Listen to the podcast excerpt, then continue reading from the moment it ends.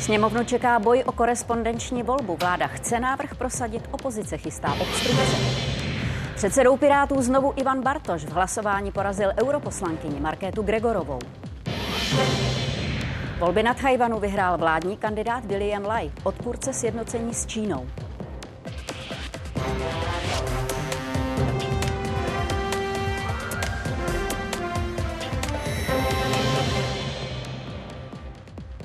Sobota v událostech pro vás. Vítejte. Jsme moc rádi, že se díváte. Dobrý večer. Začne jedna z prvních a hned nejočekávanějších sněmovních schůzí roku. Zákonodárci na mimořádném jednání otevřou korespondenční volbu pro Čechy v zahraničí. Koalice, koalice avizuje odhodlání prosadit. I opozice naopak znovu slibuje obstrukce.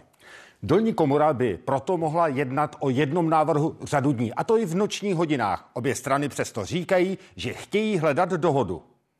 Budeme se o to snažit se dohodnout i na nějakém důstojném průběhu, právě proto, aby nebyla sněmovna paralizována, abychom se dopředu dohodli na eh, konkrétním průběhu té samotné schůze, ale také na vidění jejího konce. Nelze připustit, že se tady bude jednat týdny a týdny eh, bez toho, abychom dospěli k závěru. Sněmovní harmonogram zároveň počítá i s řádnou schůzí. Ta je jako obvykle svolaná na úterní odpoledne. Vzhledem ke zmíněným mimořádným jednání to ale zřejmě bude jediný čas, který na ní příští týden zbude.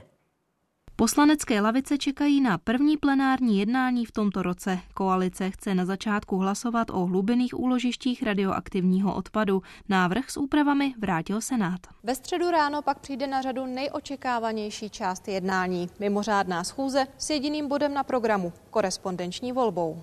To bude několik dnů, jestli to bude i několik nocí, to určitě uvidíme. Já jsem jako hlavní předkladatel připraven ten návrh zdůvodnit, jako vláda si za ním stojíme. Protáhne se už samotný úvod schůze. To můžou vystoupit jen politici s přednostními právy. Máme čtyři, takže myslím si, že budou eh, všechna využita. Využijete vy tuto možnost, vlastně vy a pan předseda? Ano, využijeme, samozřejmě budeme mluvit dlouho. Samozřejmě si myslím, že se můžeme klidně dohodnout na tom, že nebude noční jednání, ale vyžaduje to vstřícnost obou dvou stran. Stejně jako současná vláda měla korespondenční volbu v programovém prohlášení i ta minulá, kterou vedlo hnutí ANO. Podle politiků se pohled na věc s dalšími poznatky změnil. Teď říkají, že úprava může narušit ústavní principy voleb. Když jdete za plentu, tak je jasné, že jste to vy, protože předtím jste předložila občanský průkaz je jasné, že jste tam sama, že nikdo vám nekouká přes rameno. Když eh, se jede s přenosnou urnou do nemocnice k někomu domů, tam ta plenta také není. Eh, plenta je věc, která má zajišťovat, aby na mě nekoukal stát, respektive ta volební komise. Strategie se bude vyvíjet i podle toho, jak zareaguje pěti koalice. Opozice chystá dlouhé projevy. Během dne může žádat i až dvouhodinovou pauzu na jednání klubu. Jsme přesvědčeni o tom, že korespondenční volba je protiústavní krok. My budeme dělat všechno pro to, aby korespondenční volba nebyla schválena koalice se už chystá na náročný sněmovní týden. Už dřív prohlasovala třeba zkrácení řečnické doby. To může být ve hře i teď. Já se osobně samozřejmě domnívám, že pojedeme až do noční hodin. Strategie je jednoduchá. Musíme vydržet. A ani to není poslední schůze v následujícím týdnu. O svolání mimořádné požádali i poslanci opozičního hnutí ANO. Jednat chtít o příspěvku na péči. Jednání má začít po skončení nebo přerušení schůze ke korespondenční volbě, nejpozději ale v pátek v podvečer. Redakce a Karolína Jelínková, Česká televize. Připomínám, že hlavním cílem je usnadnit hlasování lidem v zahraničí. A teď k meritu věci, jak má korespondenční volba vypadat. Nejdřív je nutné, aby se člověk nechal zapsat na zvláštní seznam. To ostatně platí za určitých okolností už teď. Dál si musí obstarat sadu písemností. Žádost musí obsahovat identifikační údaje a taky adresu bydliště v zahraničí. Pak přijde identifikační lístek, úřední a doručovací obálka a informace o hlasování. Tam lidé najdou i odkaz na webové stránky, kde je možné vytisknout hlasovací lístek. Ten patří do úřední obálky. Následně ji volič i s podepsaným identifikačním lístkem vloží do obálky doručovací a tu pošle zastupitelskému úřadu. Takto by lidé mohli hlasovat pouze ve sněmovních, prezidentských a evropských volbách. Poprvé by to mělo být při sněmovních volbách v roce 2025. K úvodnímu tématu je to všechno. Za chvíli se podíváme do dělostřelecké pevnosti Stachelberg u Žacléře. Expozice jsou zaplavené, ale pracuje se na nápravě. Ukážeme.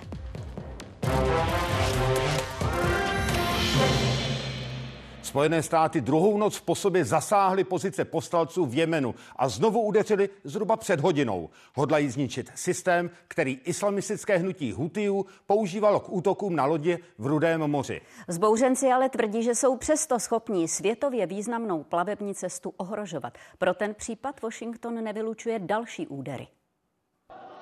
Až sta tisíce Jemenců přivedli povstalci na bulvár před stadionem u hlavní mešity v jemenské metropoli Saná. Chtěli ukázat, jakou mají podporu. Dřív davy na tomto místě podporovali dlouholetého prezidenta Sáliha, kterého Hutijové před šesti lety zabili. Americký prezident Hutie označil za teroristickou organizaci. Pentagon tvrdí, že přesnými údery během dvou nocí výrazně omezil schopnost hnutí opakovat útoky na plavidla v Rudém moři. Jsme si jistí, že Hutiové byli zasaženi ve chvíli, kdy se pravděpodobně snažili sformovat a připravit další postup. Rozhodnutí zasáhnout povstalecké základny a místa pro odpalování raket USA a Velká Británie hájily také před Radou bezpečnosti OSN, kde jejich postup ostře kritizovali Rusko s Čínou. Je politování hodné, že tato nehorázná vojenská operace proti Jemenu způsobila nejen materiální škody a civilní oběti, ale také zvýšila bezpečnostní rizika v Rudém moři. Podle spojenců ale byly údery nevyhnutelné. Od listopadu, kdy Hutiové z útoky začaly, museli podle Washingtonu změnit svoji plánovanou trasu na dvě tisícovky nákladních lodí, což výrazně prodražovalo dopravu mezi Ázií a Evropou. Spojené státy si nepřijí další konflikt v regionu, kde je jich už dost. Naším cílem je uklidnit napětí a obnovit stabilitu v Rudém moři. Islamistické hnutí s vazbami na Irán slibuje pomstu. Tvrdí, že hodlá dál útočit na americká a izraelská plavidla kvůli operaci armády židovského státu v Gaze. Šíčtí Hutijové a sunnický Hamas jsou totiž spojenci. Jemenští povstalci se snaží blokovat americké i izraelské síly a ulevit tak palestinským teroristům. Izraelská armáda ale dál ostřeluje pásmo Gazy už z týden po sobě. Podle neověřitelných informací Hamásu během konfliktu zemřelo téměř 24 tisíc palestinců. Zdravotní systém skolaboval, situace na pohotovosti je špatná, na jednotkách intenzivní péče chybí většina zdravotnického materiálu. Podle lékařů už ve většině fungujících nemocnic v Gaze nejsou volná lůžka. Když sanitky přivezou další zraněné, musí zůstat na nosítkách nebo na zemi. David Miřovský, Česká televize. Mohutný požár skladu jednoho z největších ruských internetových prodejců v Petrohradu. Úřady vyhlásily nejvyšší stupeň poplachu. Zasahovalo přes 300 hasičů, desítky hasících vozů a taky vrtulníky. Oheň dostali pod kontrolu. Všichni zaměstnanci firmy se podle jejího majitele včas evakuovali. Příčina požáru zatím není známá. Piráty dál povede vicepremiér Ivan Bartoš. Ve volbě na celostátním fóru strany porazil europoslankyni Markétu Gregorovou. Získal 556 hlasů, jeho soupeřka pak 300. Vládní partneři vítězi pogratulovali třeba s tím, že jde o dobrou zprávu pro stabilitu a funkčnost koalice. Od opozice pak mimo jiné zaznělo, že Piráti zůstanou jen užitečným přívěskem formace spolu. Ivan Bartoš tráví čas na začátku jednání se synem. Markéta Gregorová se mezi tím soustředí pod pódiem. Prvním řečníkem před volbou je ale premiér Petr Fiala. Pirátům děkuje za spolupráci ve vládě. Vy se hlásíte k vizi, cituji, svobodné, vzdělané a digitálně propojené společnosti. A to je něco, k čemu se mohu bez zbytku přihlásit i já. Předseda starostů Vít Rakušan posílá video. S Piráty v posledních sněmovních volbách kandidovali společně. Teď už je to jinak. Určitě si budeme vzájemně konkurencí. Já věřím tomu, že konkurencí slušnou, konkurencí, která si zároveň váží toho druhého. Kandidáti na vedení Pirátů pak mají přesně tři minuty na klíčový projev. Často se nám stává Čas. I, v těch, i v době covidu, že jsme si vybudovali jistý digitální příkopy. Hledejme teda ty věci, které nás spojují. Slibuji vám, že se nezaleknu ani ignorace, výsměchu a už vůbec neboje. V boji s ještě kratším limitem se pak na pódiu scházejí oba. Dostávají dotazy a minutu na odpověď. Řekněte prosím třemi slovy, co je pro vás v rámci dalšího směřování Pirátů to nejdůležitější. Autenticita, odvaha a svoboda. Děkuji, to se nám vlezlo do času. Poprosím Ivana. Eh, vytrvalost, naděje a dobrá motivace. Už během debaty můžou všichni členové strany hlasovat, jak ti v sále, tak ti doma vybírají lídra v aplikaci. Předsedou se stává Ivan Bartoš. Gratuluji. Chci vám poděkovat, těm, co jste dali hlas mě, ale i těm, co jste dali hlas Ivanovi. Nemyslím si, že to je něco, co je garantovaný, co je garantovaný navždy, nebo co uh, funguje jenom kvůli tomu, že mám dredy a dobrou vyřídilku. Fórum v neděli pokračuje workshopy a diskuzemi i oslavou narozenin poražené Markéty Gregorové. Ta se stala místo předsedkyní Pirátů. Dominika Řebíková, Česká televize a Ivan Bartoš, staronový předseda Pirátů. Teď živě z Brna. Dobrý večer. Eh, pane předsedo, při volbě jste získal přibližně dvě třetiny hlasů. Eh, prosím o váš komentář k volbě a nečekal jste přece jen vyšší podporu? Eh, dobrý večer přeji všem tady z Brna.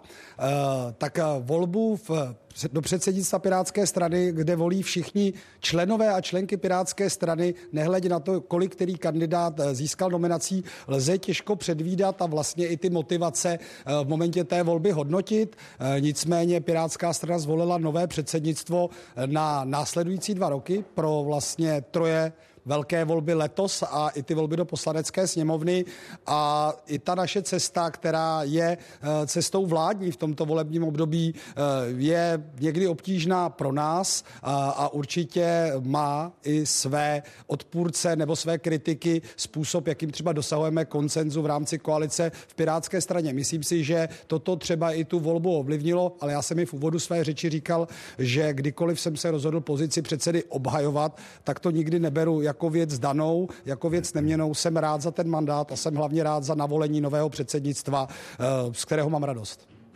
Ostatně v podvečeri jste taky zvolili místo předsedkyně, kromě už zmíněné Markéty Gregorové, jsou to Klára Kocmanová, Jana Holomčík Leitnerová a Dominika Poživilová Michajlidu. Nejužší vedení se tak úplně změní. Jak jste s tímto týmem spokojen? Změní se nějak směřování nebo priority Pirátů?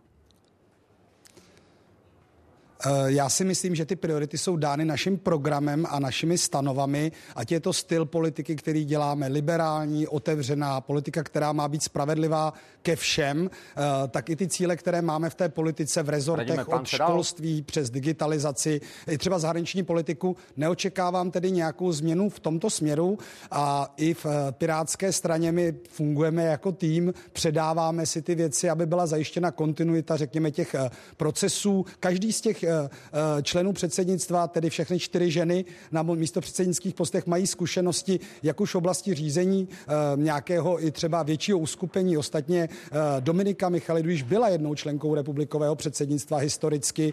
Klára Kocmanová je mojí pravou rukou ve sněmovně, takže myslím si, že ten tým je silný.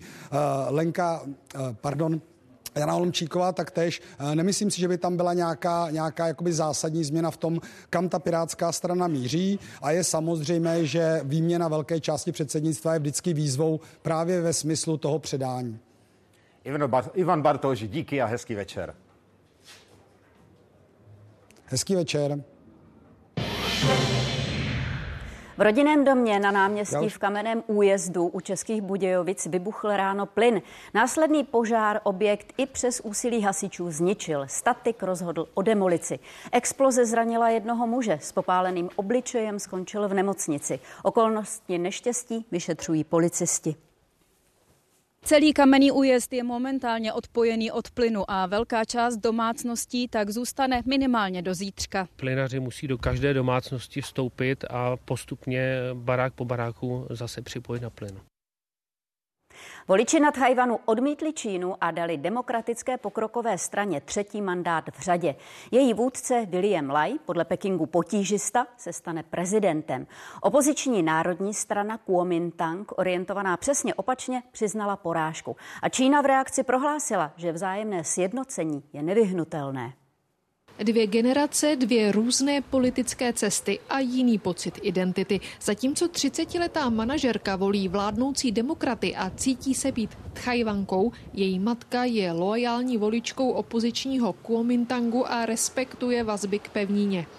我是台湾的中国人，好，毕竟就讲到我们是那个那个土地上已经分离的，好的，这个是是事实。我投民进党的原因还是因为政策的问题为主啊，我觉得他们的政策理念跟我比较相近。然后像赖清德是这一次选举公报里面唯一有提到 LGBTQ 的族群，那因为我本身是 LGBTQ。Demokraté zvítězili, favorit Pekingu neuspěl a Tchajvan se připravuje na trest v podobě dalších ekonomických sankcí a manévrů. Čínská republika na ostrově Tchajvan bude dál kráčet po boku demokracií z celého světa.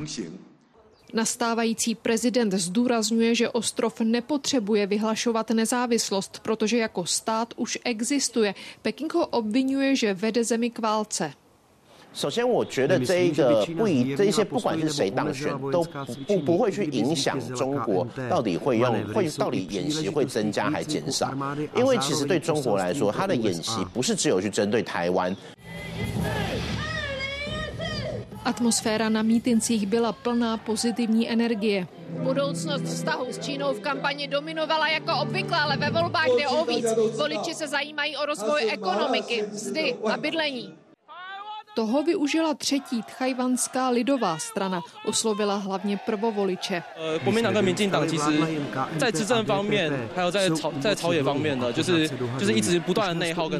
Navzdory porážce získali opoziční strany dost křesel v parlamentu, aby mohli prezidentovi stěžovat schvalování zákonů a výdajů, hlavně na obranu. Barbara Šámalová, Česká televize, Tchajpej. Zimní bouře a tuhé mrazy sevřely celý sever Spojených států. Teploty můžou místy klesnout až 45 stupňů pod nulu. Výstraha platí pro víc než 70 milionů lidí. Na 250 tisíc odběratelů je bez proudu, hlavně Michiganu a Wisconsinu. Aerolinie zrušily 2000 letů. V Ajově napadlo během pátečního večera přes čtvrt metru sněhu. Extrémně chladné počasí tady ve státě Iowa, při němž hrozí omrzliny a cestování autem je nebezpečné, nutí některé republikánské kandidáty rušit mítinky.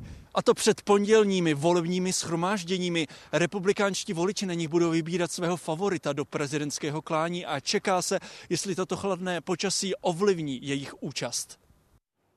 Výkyvy počasí vyřadili z provozu taky muzeum prvorepublikové vojenské pevnosti Stachelberg u Žacléře. Po deští chatání z konce minulého roku ho částečně zaplavila voda. Lidi ze spolku, který se o tvrz stará, se jí snaží odčerpávat. Do podzemních expozic ale znovu a znovu stéká. Dál už se nedostaneme. Eh, sama vidíte, že tady máme už eh, hladinu podzemního jezera. Jsme 35 metrů pod zemí. Místo expozic podzemních kasáren a chodeb, kterými jindy procházejí návštěvníci, je voda všude, kam dohlédneme. To je pět velkých ohromných sálů, které dneska jsou plný vody. Ze stropů stéká i teď. Čerpadlo o výkonu 40 litrů za sekundu jen pomalu zvládá následky silného sněžení, které se po Vánocích i v Krkonoších změnilo v déšť. Ještě do nedávna ty přítoky byly o hodně vyšší. Teprve teď eh, se nám daří prostě tu vodu eh, odsud dostávat. Kam nedosáhla voda, tam dobrovolníci pokračují v pravidelných víkendových brigádách, třeba při instalaci nákladního výtahu. Pracujeme právě na tom, abychom návštěvníkům mohli ukázat jako vlastně jední z prvních vůbec repliků eh, takového výtahového soustrojí. Kamarádi mě tady drží. V pevnosti je čas i na větší opravy. Kvůli zatopenému podzemí zůstává muzeum pro veřejnost zavřeno. Členové spolku se snaží vrátit areál pevnosti do provozu schopného stavu nejdéle do dubna, kdy i tady začíná nová turistická sezóna. Věra Hofmanová, Česká televize, Stachelberg. Národní divadlo Moravskoslezské právě v těchto chvílích uvádí premiéru inscenace Williama Shakespearea Richard III. Hru o tom, co všechno je člověk ochoten udělat v touze pomoci a anglické koruně. Režíruje Ivan Krejčí. Na jeviště v Ostravě se teď díváme živě.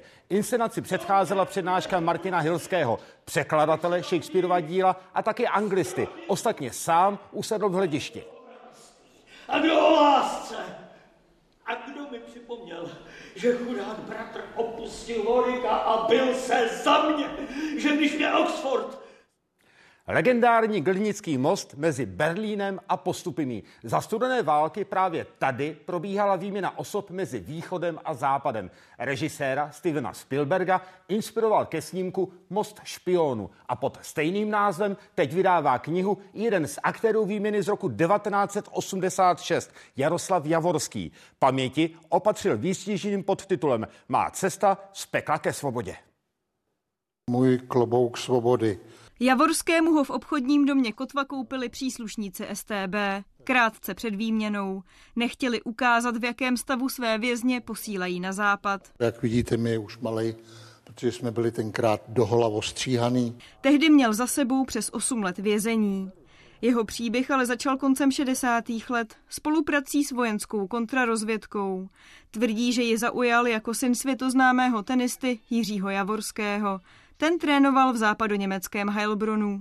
Měli v úmyslu mě poslat hned a e, do Německa e, k rodičům. Já se za to stydím, že jsem to tehdy jako 20-letý kluk rozhodl tak, jak jsem rozhodl, ale e, víceméně pro mě to bylo buď Sabinov, no a nebo to, že bych se z toho svazku mohl dostat. Podařilo se mu, dá se říci, z toho nějakým způsobem vyvléct. Já na tom jako vidím jako velmi pozitivní, že o tom opravdu otevřeně hovoří. V knize otevřeně popisuje i to, jak se pokusil na západ dostat svou tehdejší partnerku a její dceru. Plán ale stroskotal.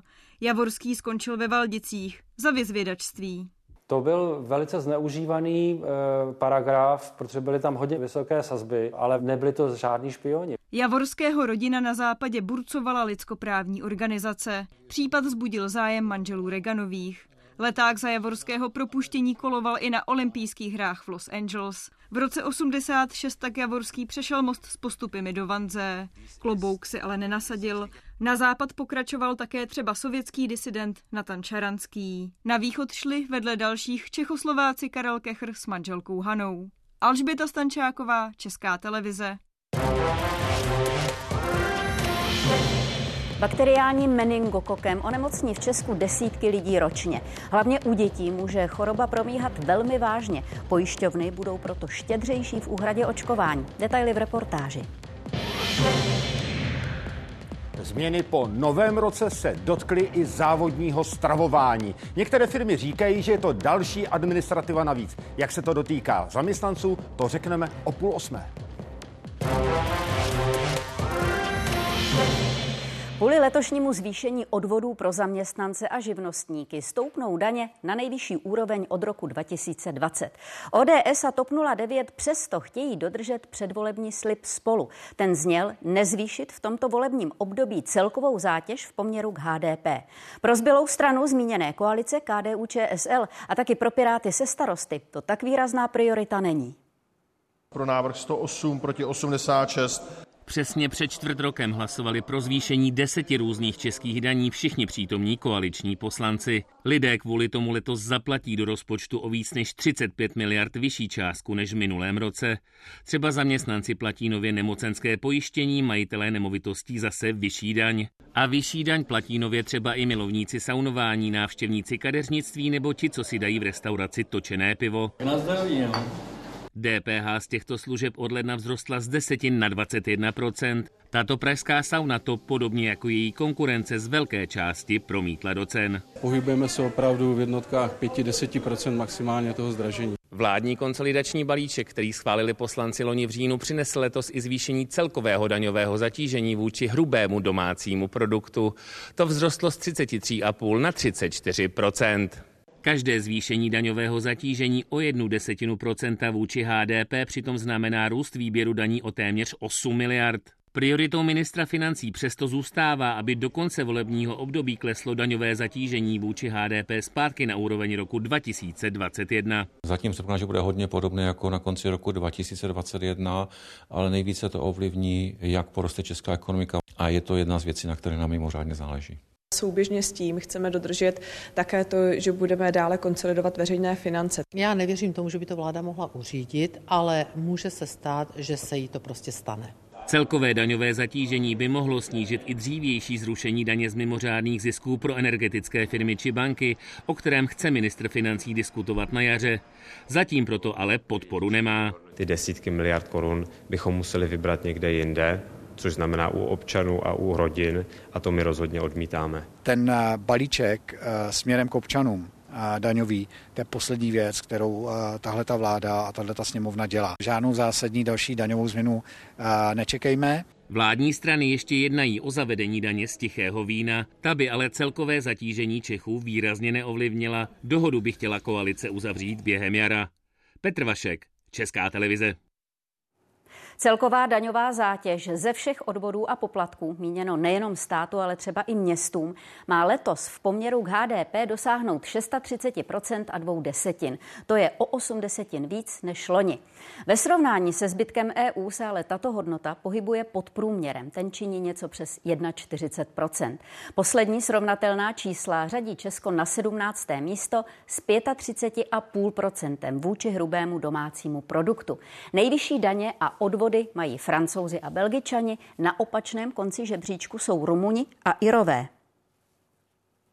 Skládka na Savrky na Chrudimsku se může rozšířit. V místním referendu o tom rozhodli lidi ze sousedního Ctětína.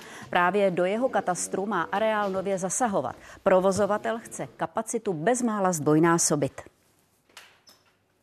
Nižší zájem o obory na učilištích pocitují i někteří zaměstnavatelé. Řadu mladých dělnické profese nebo řemesla nelákají, přestože je podle úřadu práce po nich velká poptávka. A ne na Ústecku, odkud je následující příběh.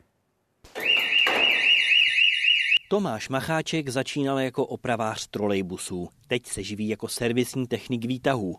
O tom, proč se mladým do jeho řemesla nechce, má jasno. Dnešní mládež eh, není zvyklá dělat eh, tolik rukama, protože eh, nemají rádi tolik té fyzičnosti a, a radši prostě jsou na nějakém mobilu, tabletu a mají sen být youtuberem.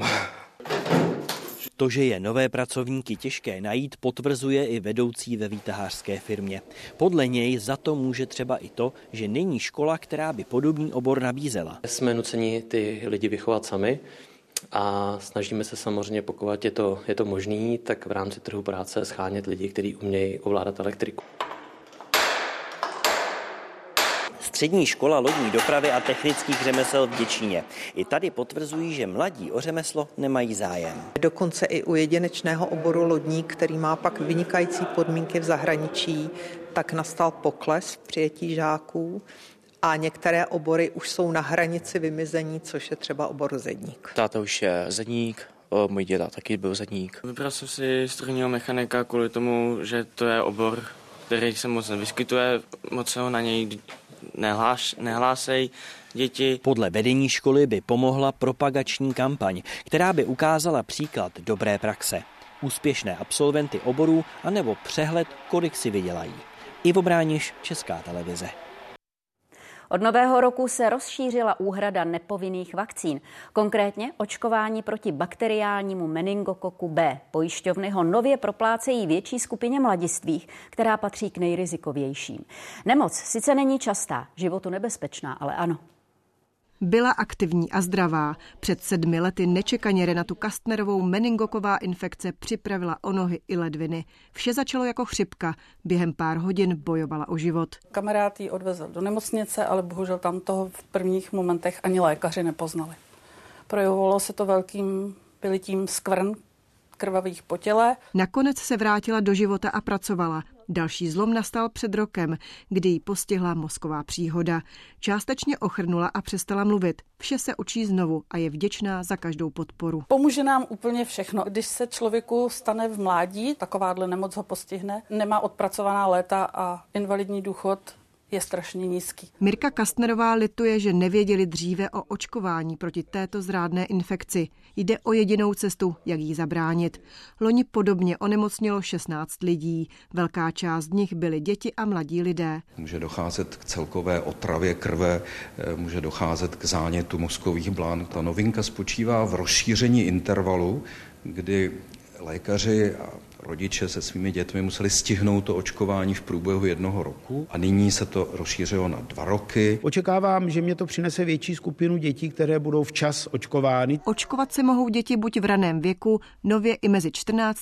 a 16. rokem života. Adolescenti často pobývají třeba na internátech nebo jsou na středních školách, kde prostě ten dohled tak úplně není. A o to je to pak důležitější, aby ta prevence tam pokud možno byla. 34-letá Renata Kastnerová pravidelně rehabilituje a jejím snem je být zase samostatná. Opakovaně jí podpořili dárci a konto bariéry, které teď spustil sbírku na pořízení vozíku. Jan Petele a Lea Srovcová, Česká televize. Nová pravidla pro závodní jídelny. Od 1. ledna je zavedl úsporný balík a podle řady firm jsou náročnější než dřív. Musí totiž sledovat hodnotu jídla. Limit pro osvobození od daně je teď stejný jako třeba u stravenkového paušálu. Momentálně 116 korun na člověka a den. Mnohé firmy si stěžují na novou administrativní zátěž. Ve výsledku můžou někteří pracovníci za obědy doplácet víc než dřív. Některé jídelny proto začaly nabízet jen lacinější pokrmy. Dobrý den. Poprosím na žalatel.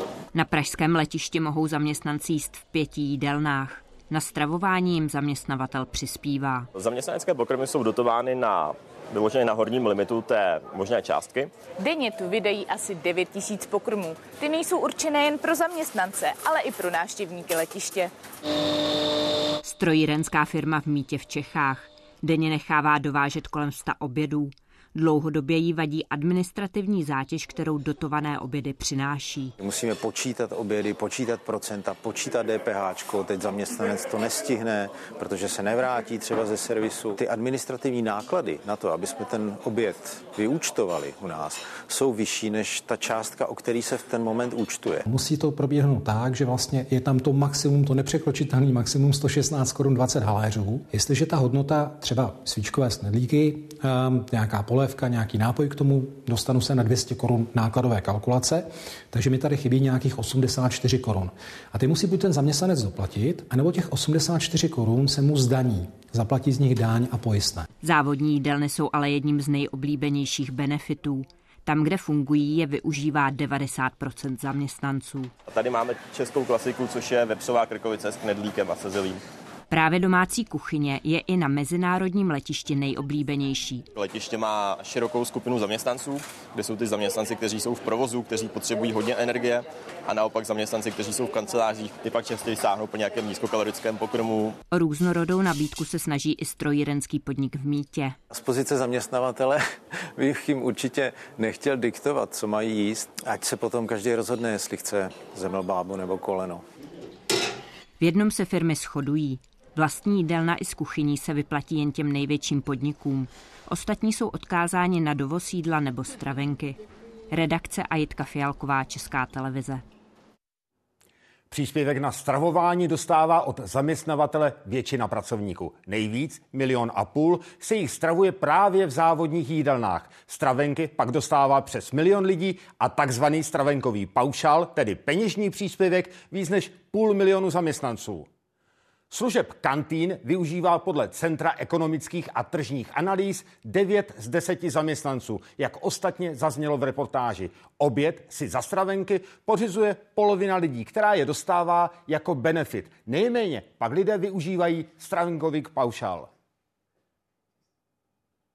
Závodní jídelny mají na českém území dlouhou tradici. Začaly vznikat už během první světové války. V době nedostatku potravin měli dělníkům zajistit kvalitní a pravidelnou stravu. Zdá se, že brambory jsou dobré. Aspoň strávníci v závodních kuchyních, kde se nové brambory již objevily na stole, se tváří spokojeně.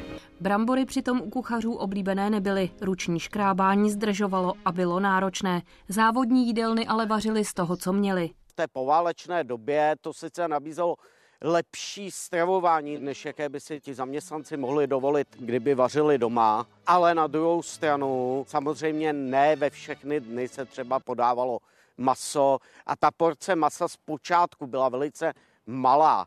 E, to bylo třeba 5 dekagramů masa běžná porce. Postupem času masa přibývalo a v kuchyních díky mechanizaci ubývala těžká práce. V čistém hygienickém prostředí vykonávají plně automatizované stroje skoro všechnu namáhavou kuchyňskou práci. Tak dneska jsme vařili hovězí pečení, přírodní žebírka, šunkové halušky a vepřový guláš. Ta strava často nebyla příliš pestrá kvůli tomu, že tam chyběli lidé s plnou kvalifikací, Eh, vařili tam lidé, kteří byli pouze zaučeni a ti samozřejmě měli velmi omezený jejstřík jídel. Na talíři byly proto často knedlíky a omáčky. Strávníci to kritizovali. Právě ale v závodních jídelnách si zvykli jíst smažený sír. Já jsem našel nedávno, že se doporučovalo už v polovině 50. let připravovat v závodní jídelně smažený sír. Souviselo to pochopitelně s tím, že se snadno dělal polotovar. Kvalitu jídel závodní jídelny stále zlepšovaly. Přibyl dezert nebo zelenina. Kulturní prostředí, jak vidíte, květy na stole. Je to výborný. Prostředí a způsob stolování se stávaly čím dál důležitější. Co zůstává, je česká kuchyně jako základ, ale strávníci teď chtějí méně smažených pokrmů a víc zeleninových jídel. Iveta Dvořáková, Česká televize. A za chvíli už v pravdě zimní téma z Beskidských pustoven. Tam mohli lidé obdivovat týdenní práci řezbářů ledových sov. Letošním tématem byla Noemova archa. 5 miliard korun utratilo loni stát na slevy eh, na jízdném pro studenty a seniory. ČT sumu sdělil ministr dopravy Martin Kupka s tím, že je podobná jako v roce 2019. A to i po snížení úlev. Cestujících totiž přibylo. Kdyby bývalo nedošlo ke snížení eh, té slevy, tak by to znamenalo další nečekané výdaje, teda respektive předchozí vláda s nima nepočítala. Hromadnou dopravu teď podle resortu využívá ve srovnání s předcovidovou dobou 80% cestujících. Současná opozice, která slevy zaváděla, by je chtěla zvýšit ze současných 50% na původních 75 Toto byl správný směr a já jsem rád, že i tato vláda, která nás velmi kritizovala, že jsme toto dělali, začíná uznávat, že to je nástroj, který dává smysl. Evropský parlament chce příští týden přijmout usnesení o Maďarsku.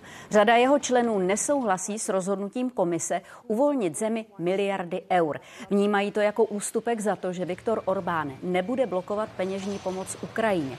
Skupina europoslanců pak 27. vyzvala, aby pokročila v disciplinárním řízení z Budapeští. To by mohlo v krajním případě skončit odebráním hlasovacího práva.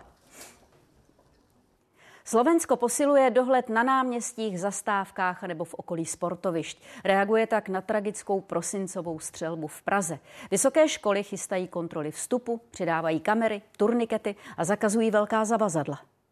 Chodby skoro zejí prázdnotou. Na Bratislavské univerzitě zavládlo zkouškové období. Celou školu ale čeká jedna velká zkouška, ta bezpečnostní.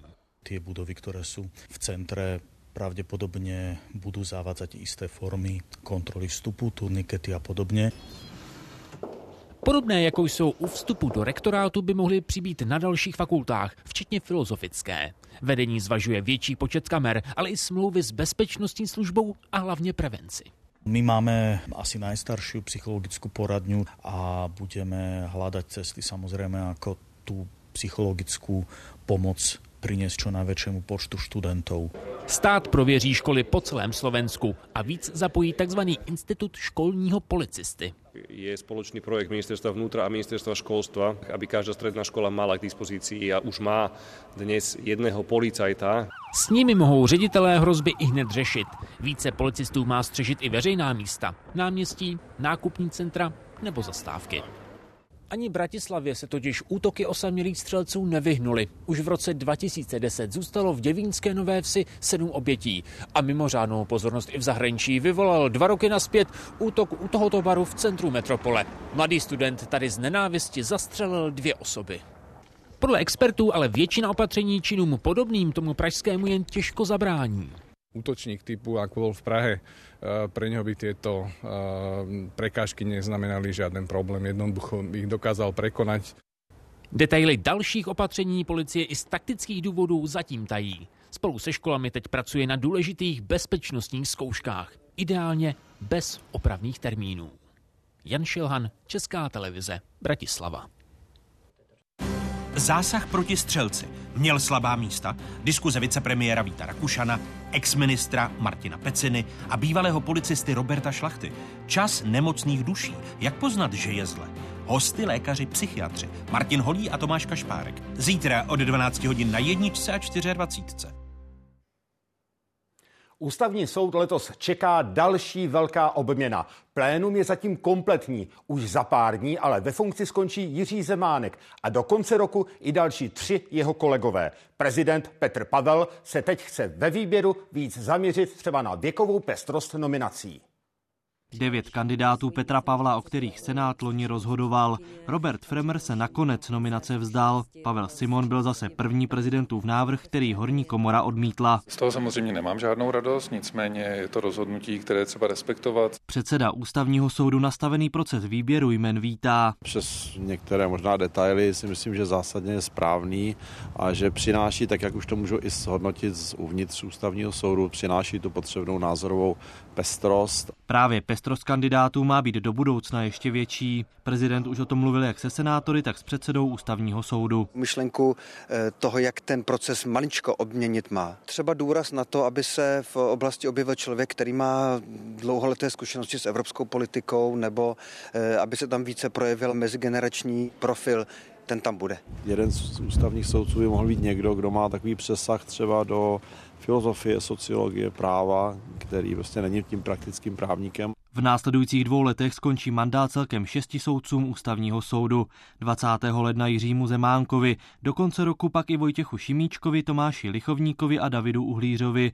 Podle senátorů by je měli nahradit třeba experti na trestní a unijní právo. Myslím si, že eh, se můžeme bavit o tom, jestli eh, někdo ze státních zástupců a z těchto těch eh, kruhů by tam někdo měl být. Cením si i toho, že pan prezident vlastně posílá ty kandidáty jak genderově vyvážený, tak i věkově vyvážený. Myslím si, že by se tam hodil ještě jeden advokát minimálně, protože, protože to je prostě jiný pohled z jiné oblasti justice a ten je na ústavním soudě opravdu potřebný. Jedna nominace advokáta Milana Hulmáka už v Senátu leží od listopadu loňského roku. Plénum o ní rozhodne na schůzi 24. ledna. Vítězslav Komenda, Česká televize. Mrazivé počasí přeje zimním aktivitám. 15. sezónu dnes zahájila ledová stěna ve Víru na Žďársku. Zatím počítá s provozem minimálně do 28. ledna. Místo na ní si už rezervovalo přes 500 lesců. Zaledování stěny trvalo pět dnů. Naopak na řadě vodních ploch ani silné mrazy posledního týdne na vytvoření dostatečně tlustého ledu nestačily. Třeba na koupališti Poděbrady u Olomouce má jen asi 7 cm. Kvůli bezpečnosti by měl mít minimálně 12.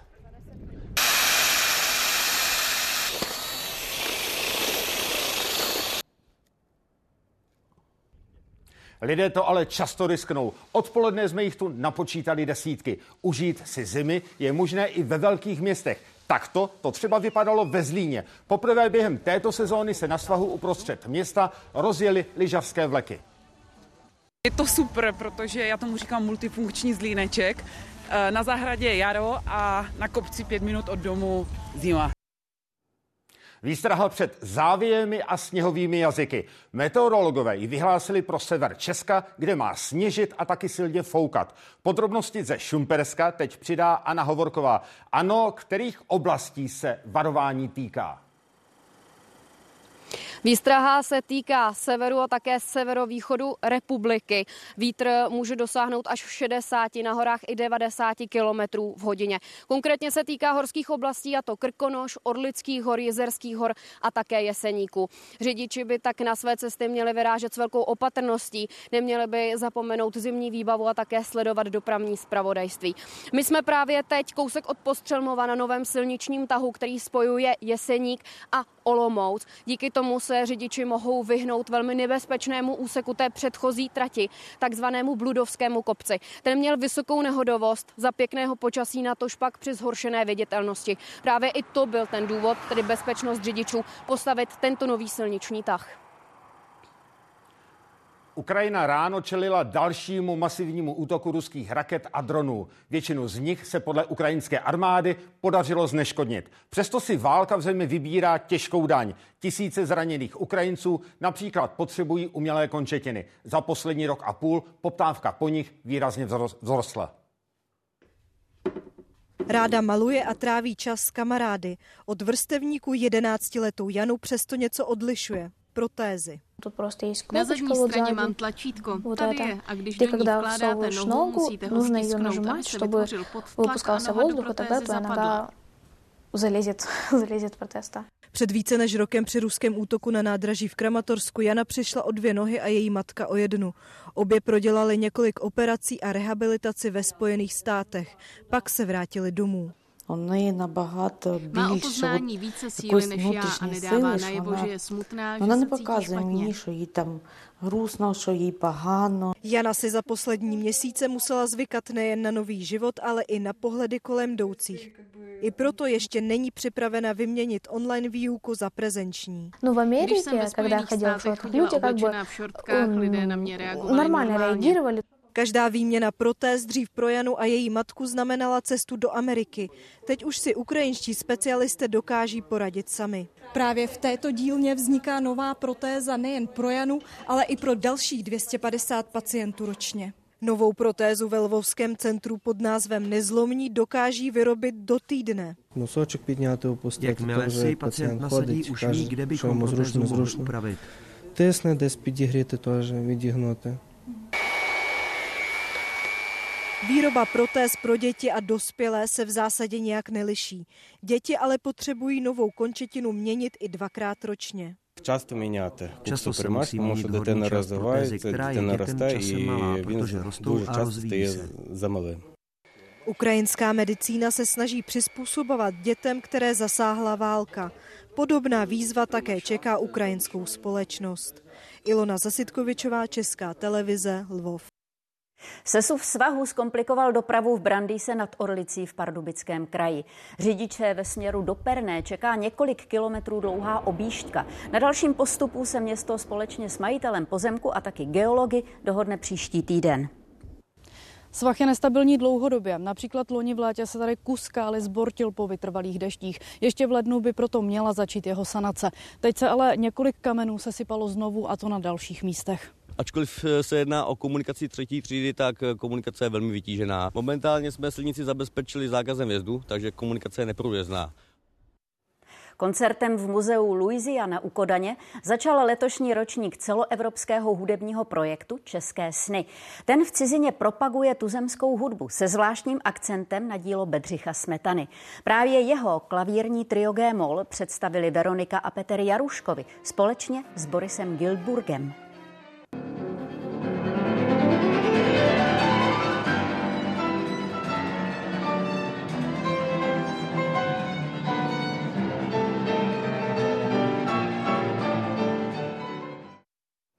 40 převážně exotických živočichů. Na Beskidských pustevnách se koná festival ledových soch v pořadí 24. Letos se inspiruje biblickým příběhem o Noémově arše. Mohutný slon v životní velikosti, anebo žirafa a hned vedle ní gorilý pár. Ti všichni jako by se snažili dostat na obří loď, která je má zachránit před potopou.